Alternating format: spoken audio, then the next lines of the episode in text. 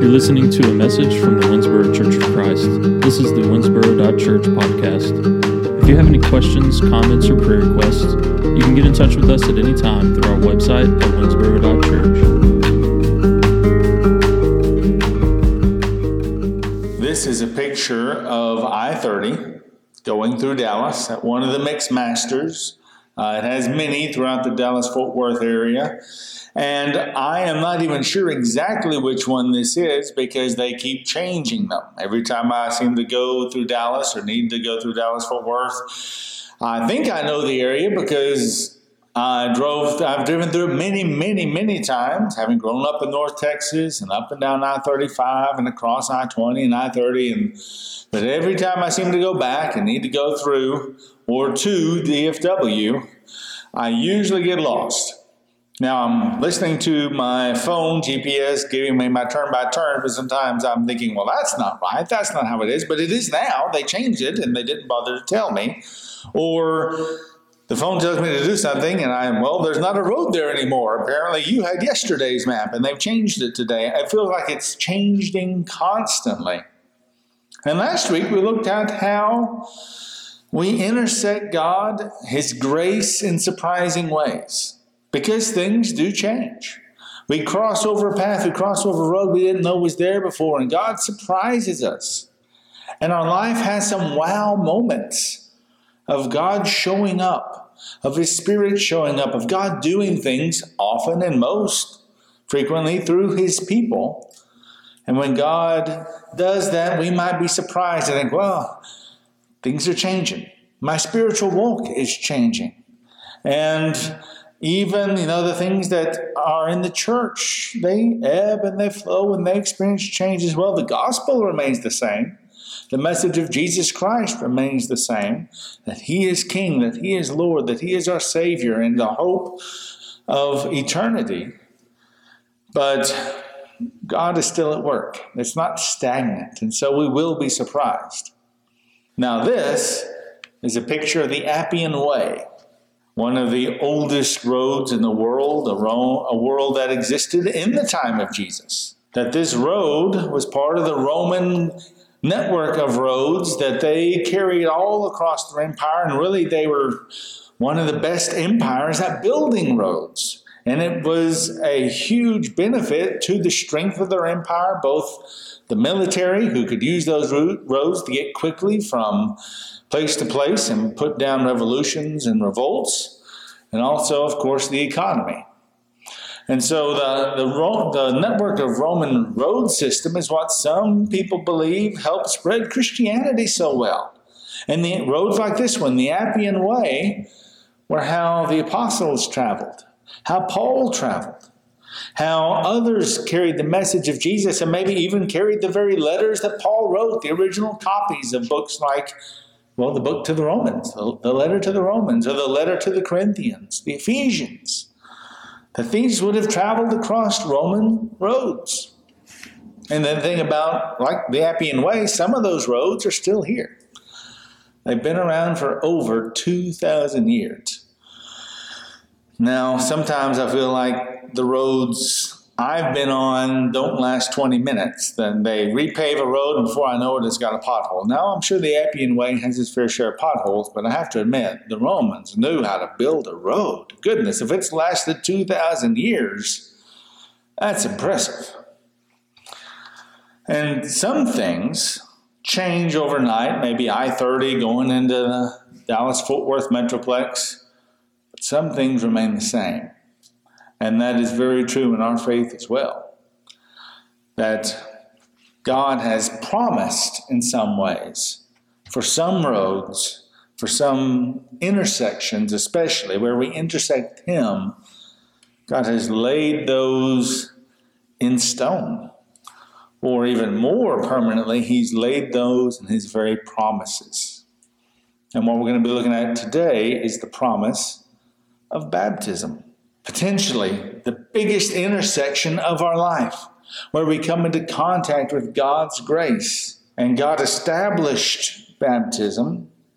He, he, he laid the map out for us to see and use and to have and, and, and an act to follow as Jesus himself was baptized. And it's not going away. It hasn't gone away. Not everybody agrees with exactly how it's to be done. Not everybody agrees with exactly for what purpose it is done. But baptism is a permanent fixture in our faith, as it should be. It is an intersection we know is there and isn't changing because God has laid out those stones. God has laid out that path for us to follow, the path that follows Jesus. Matthew chapter 3, starting in verse 13. Then Jesus came from Galilee to John to be baptized by him in the Jordan River. But John tried to prevent him, saying, I need to be baptized by you, and yet you come to me? So Jesus replied to him, Let it happen now, for it is right for us to fulfill all righteousness. Then John yielded to him. After Jesus was baptized, just as he was coming up out of the water, the heavens opened, and he saw the Spirit of God descending like a dove and coming to rest on him. And a voice from heaven said, This is my one dear Son. In him I take great delight. Before Christians were called Christians, they were called followers of the way. And the way very much refer to the idea of a path, of a road. Followers of the road, followers of the road that Jesus walked. And that's the road we take. And the beginning of Jesus' walk, the beginning especially of his earthly ministry that we see portrayed for us in the gospel accounts is his baptism. His baptism, where, as far as an intersection goes, intersecting grace, we have an amazing moment because we have the intersection of the Father, the Son, and the Spirit. We get from Scripture this idea of the Trinity, of the three persons of the Godhead, as some would say. But the word Trinity is not in Scripture, and the idea Godhead, not really a word used in Scripture. But what is in Scripture is the Father, the Son, and the Spirit. But not very often, actually, do they all show up at the same place at the same time in the same verse. There's a few. The verse that I quote at the end of our worship service the very last verse of the book of Second Corinthians. May the love of God and the grace of the Lord Jesus Christ and the fellowship of the Holy Spirit be with you all. That's how Paul closes out his letter, and I've been using it to kind of close out our worship service. I think it's a beautiful passage, and it has all three right there. But that doesn't happen very often, and one of the other time, few times that it happens is here in Jesus' baptism, where we get this intersection of Jesus, of course, is present, the Son, but then visibly, powerfully, the Holy Spirit is there as well, coming down out of heaven like a dove, descending like a dove, not necessarily shaped like a dove, dove, but the way it comes down with the grace and the smoothness and the way that it would come to rest is like a dove coming to rest on a branch, but of course it's coming to rest on the Son. And so Jesus, the Son, is connected to the Holy Spirit, and then God the Father speaks out of heaven. A voice from heaven, the voice of the Father says, This is my Son, pronouncing upon him his pleasure. This is my Son, whom I love, with whom I am, with him I am well pleased. That's a wonderful example and not just example, but a wonderful, really invitation as Jesus calls us into relationship with Him. We don't just have a relationship with Jesus, we have a relationship with the Holy Spirit. We have a relationship with the Father. And what better marker for that beginning than this moment of baptism, where Jesus was baptized and we get baptized? We follow Jesus down into the waters of baptism. And on this side of the cross, we see that baptism represents, because Scripture tells us, the death, burial, and resurrection of Jesus. We die to ourselves. We are buried like Jesus was buried, but then we rise to walk in newness of life. A life where we are connected to and saved by our relationship to the Father, the Son, and the Holy Spirit. Notice Jesus' reply to John, verse 15. So Jesus said to him, Let it happen now, for it is right for us to fulfill all righteousness. John was hesitant to baptize Jesus. He said, "Wait a second, this is backwards. I should be baptized by you. You don't you don't need to be baptized, Jesus." And of course he didn't. Jesus said, "No, I don't need to, but it's right." And it is for the purpose of fulfilling righteousness. Galatians chapter 3 verse 26, "For in Christ Jesus you are all sons of God through faith." For all of you who were baptized into Christ have clothed yourself with Christ. And there is now neither Jew nor Greek, neither slave nor free, neither male nor female, for all of you are one in Christ. We have clothed ourselves with Christ. We join Christ in his journey. Last week we talked about how God surprises us and intersects our life. And here, really, in baptism, is the invitation for our life to intersect Jesus's. For us to put on Christ, to walk in His way, to be born into a new life, to be born again following Him. And notice what Galatians chapter 3, starting at verse 23 says. Just before, now before faith came, we were held in custody under the law being kept as prisoners until the coming faith would be revealed. Thus, the law had become our guardian, our teacher, our protector, the one that guided us. It became our guardian until Christ, so that we could be declared, do you see it? Righteous by faith. In Christ, we are declared righteous, and we put on Christ in baptism. And just as Jesus' baptism was for righteousness, so is ours. Our baptism mirrors his. It's a place where our life comes into contact with the very life of Jesus. And hopefully, it's just the first one, it's the beginning. And there's so much more to come, both in the life of Jesus, obviously, but in our life, serving and doing and working and letting God work in us. See, as the Father, the Son, and the Holy Spirit intersect, well, it's almost like we are there too. And as the child ourself, the child of God, becoming the child of God in this moment of baptism, just as Jesus was baptized for righteousness, so are we. Now, we also need the forgiveness of sins, something Jesus didn't need, but that is freely given too because of what Jesus did, not here in the moment of the baptism, but in the moment of the cross and his resurrection. That as our Lord, he invites us into this moment, into this intersection, and then provides the grace needed for it. Intersecting grace. And like Jesus, being baptized to fulfill righteousness. Then, in our favorite Church of Christ verse, we see the Holy Spirit.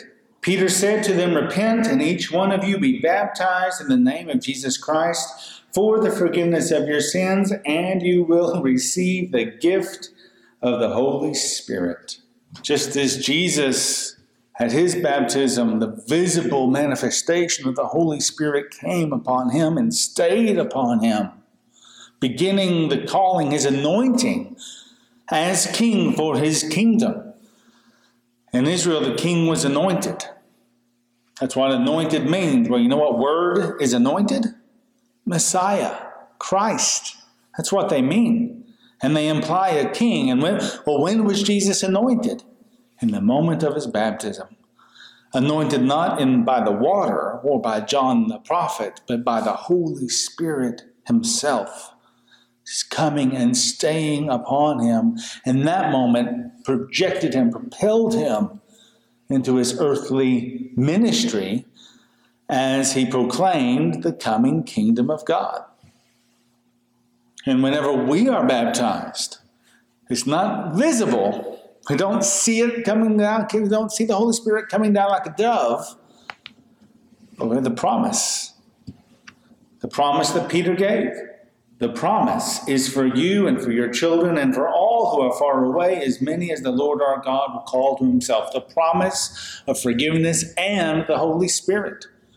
Just as Jesus connected with the Holy Spirit and the Holy Spirit came and stayed upon him in his baptism, it's really, we follow that same path, we follow that same way.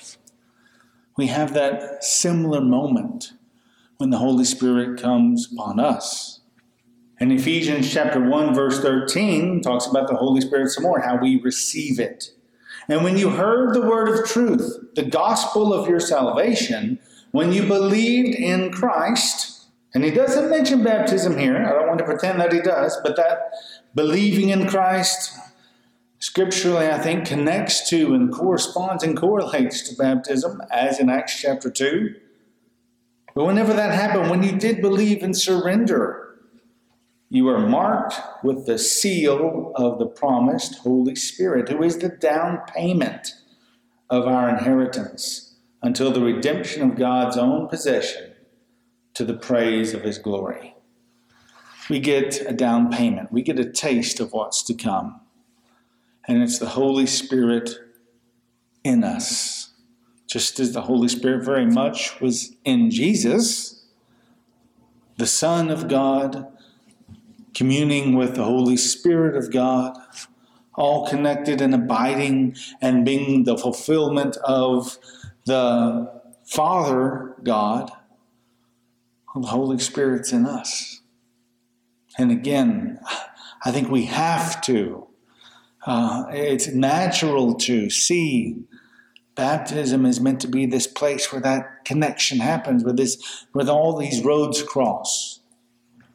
Now look at Colossians chapter 2. Having been buried with him in baptism, you also have been raised with him through your faith in the power of God who raised him from the dead. And even though you were dead in your transgressions and in the uncircumcision of your flesh, he nevertheless made you alive with him, having forgiven all your transgressions. He has destroyed what was against us a certificate of indebtedness expressed in decrees opposed to us. He has taken it away by nailing it to the cross, disarming the rulers and authorities. He has made a public disgrace of them, triumphing over them by the cross. In baptism, we've been raised from the dead already. And we've also been set free from the accusations being held against us.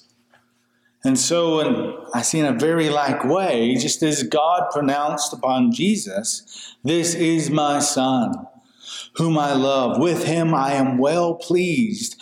Now, God, in our baptism, because we are following Jesus and letting his grace and mercy and forgiveness and life fill us up, God looks down, I am well pleased with them. And the, the detractors, Satan would say, Ah, oh, but wait, I've got this long list of all the ways in which they're sunk, of all the ways in which they can't do it. And Jesus says, Let me see that list. And he nails it to the cross. It's done. When God looks at us, because of the nailing of that list to the cross, when God looks at us, says, There's my child, there's my son, there's my daughter. I am well pleased because there's now nothing that condemns and stands against them because they've received the promise the promise of forgiveness in the Holy Spirit that comes in baptism. A, a beautiful moment and a beautiful picture, and one I think we should embrace and not be shy about, not be timid about, not be brutal about, not, uh, I mean, we're pretty passionate about baptism in churches of Christ, and sometimes I've heard some pretty heated debates about it.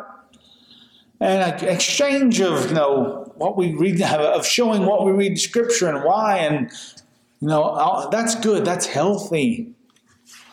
But let's not take this beautiful thing, baptism, and beat other people over the head with it. Let's rather just keep inviting them, saying, Come and join in it. Don't you see how God shows up? Because He's promised to show up. God will show up in other ways in your life in other moments. and He'll surprise you. Come to the place He's invited you to join Him in the water, to die to yourself, to be buried, and then to be resurrected. And God says, I will always be there. More permanent than anything, more permanent than the Appian Way and those stones still laying there that are as old as Jesus himself as far as his earthly life here in this world. Baptism is even more permanent because it's a promise of God. It says, I will meet you there. That's an intersection, that, that, that's a road, that's a way, that's a path for you to follow that will continue. Jesus shows us the way to go, and we follow in his footsteps, fulfilling righteousness, receiving the Holy Spirit, and being declared God's child with whom he is pleased, being declared righteous, being declared in right relationship with God. Three things I want to mention about in this idea of this intersection of baptism that is one of the most profound intersections of our life. One is it is for salvation. I believe that it is. I believe that's what Peter said in the book of Acts when he preached at Pentecost. I believe it's what's reiterated in the letters of Paul. And I believe it's uh, what's commanded in the Great Commission by Jesus himself. And so, uh, to me, it's pretty simple that we are called to be baptized and that that baptism is inherently a, a core part of our salvation. But again, I don't want to beat other people over the head with it. I also want to make sure we know that baptism does not exclude grace, particularly having a right view of baptism is not more important than grace, or having a right view of baptism doesn't mean we still don't need grace. And here's the thing we might not have a perfect idea of baptism. I mean, I believe we follow the teachings, and that's what God asks, and it's simple. But I would imagine in our church, a few different people have a few different understandings of precisely what baptism might mean, or the best way to do it, or the most important part about it, or a important part about it, maybe the most important part about it. But you know, even in the churches of Christ, we've had disagreement about some of the specifics of what's to be said, how it's to be said, what's to be done, how it's to be done. And so here's the thing we still need grace. And the good thing is, grace is there. Baptism is where we intersect grace. And so I want to humble, I guess, um, my view of baptism just with the idea of I might ha- not have the perfect understanding of it. That's okay. I want to follow Jesus. And so I was baptized, follow him like he asked me to, knowing that he gives grace. And let's be careful that we give the same message to others. That we don't just, oh, they're wrong about baptism, they're wrong about baptism, and there's no grace for them unless they get it exactly right. Well, slow down. Our God's a God of grace, and He intersects us with that grace. And He points us to this amazing baptism that I want to point others to and say, Come, be baptized for the forgiveness of sins, just like Peter said, for your salvation. Because here's where grace is. And our whole lives need a whole lot of grace, but here's one of the biggest places of grace, and let's not miss it. And stemming from that, baptism isn't just about salvation. I would say maybe even more so, it's about relationship. That, again, it is how we come into contact and how we become able to be in the presence of God the Father, God the Son, and God the Spirit. And baptism is a place where all this culminates. And it's not the beginning of our walk with God. And I mean, sorry, It's not the end of our walk with God and Jesus and the Holy Spirit, it's the beginning. We're just getting started, and there's so much more to appreciate and to live out and to surrender to. But it's a, baptism isn't just about getting our ticket punched. Okay, now we can be on the train to heaven. You know, we have done what we needed to do. We're good. Woo. Now, baptism is God waving us over. Again, this imagery of going down a road and passing all these roads and intersections. Uh, baptism is a place where God's waving us over, not just to give us a gift, but to say, Join me. Take this road and follow me. And, and when we take the road and we join in with all the others who've been baptized before us, and at the very head of this caravan is Jesus himself who was baptized first. And we're following him. And baptism kind of pulls us into this stream, down this way, like the other Christians were called, headed towards God the Father, but following Jesus the Son, being filled with the Holy Spirit.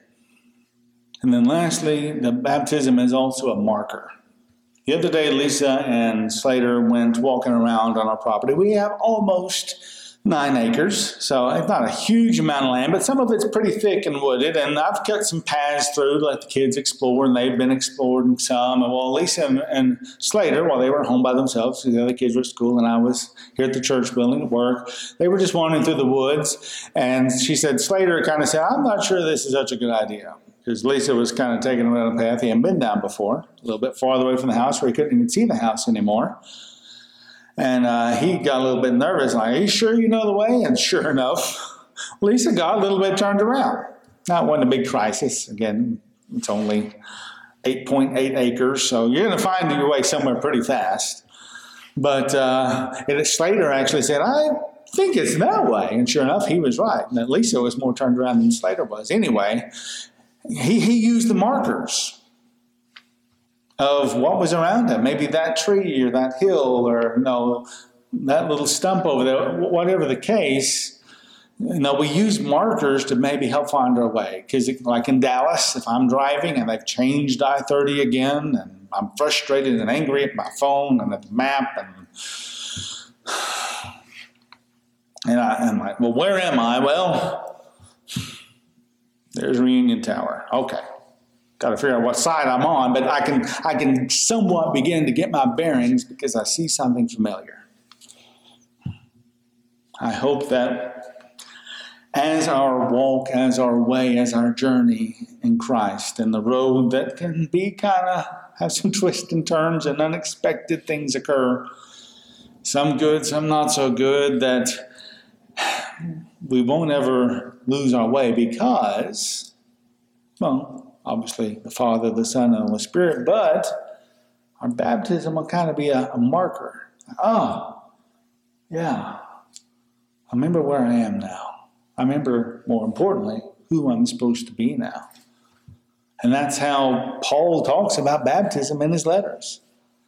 Like in Romans chapter 6, don't you know? Don't you remember that when you were baptized, you died to sin? Some of you are asking, well, we can maybe just sin all we want, right? Because it might be even better because the more we sin, the more we get forgiveness. Forgiveness is good. That means the more we sin, the more forgiveness we get, and God's glorified even more. And Paul says, Whoa, whoa, whoa, whoa, hold on. That's not what God says. Don't you remember your baptism? Look back. See that marker over there? See, see that tall, visible thing in your memory? Remember, you died to sin. Therefore, you don't live in it any longer. Baptism is this thing that begins our journey, but also keeps watch over our journey a little bit.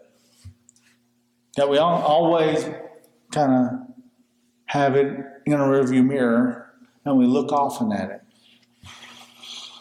Rose Rosa's learning to drive. One thing I'm having a reminder of some is check rearview mirrors. Don't drive only looking at the rearview mirror. That's dangerous. You need to look where you're going. But check your mirror. Well, look where you're going and walk with Christ, but always check your mirror. Remember, oh yeah, I was baptized. I chose to follow Jesus. And God has promised. I don't always feel like it, but God has promised. Now I've been declared righteous. Now I have the Holy Spirit. And now when God looks at me, He is pleased. I might not be pleased with myself and I need to keep working. Absolutely. But don't forget, baptism was just the beginning.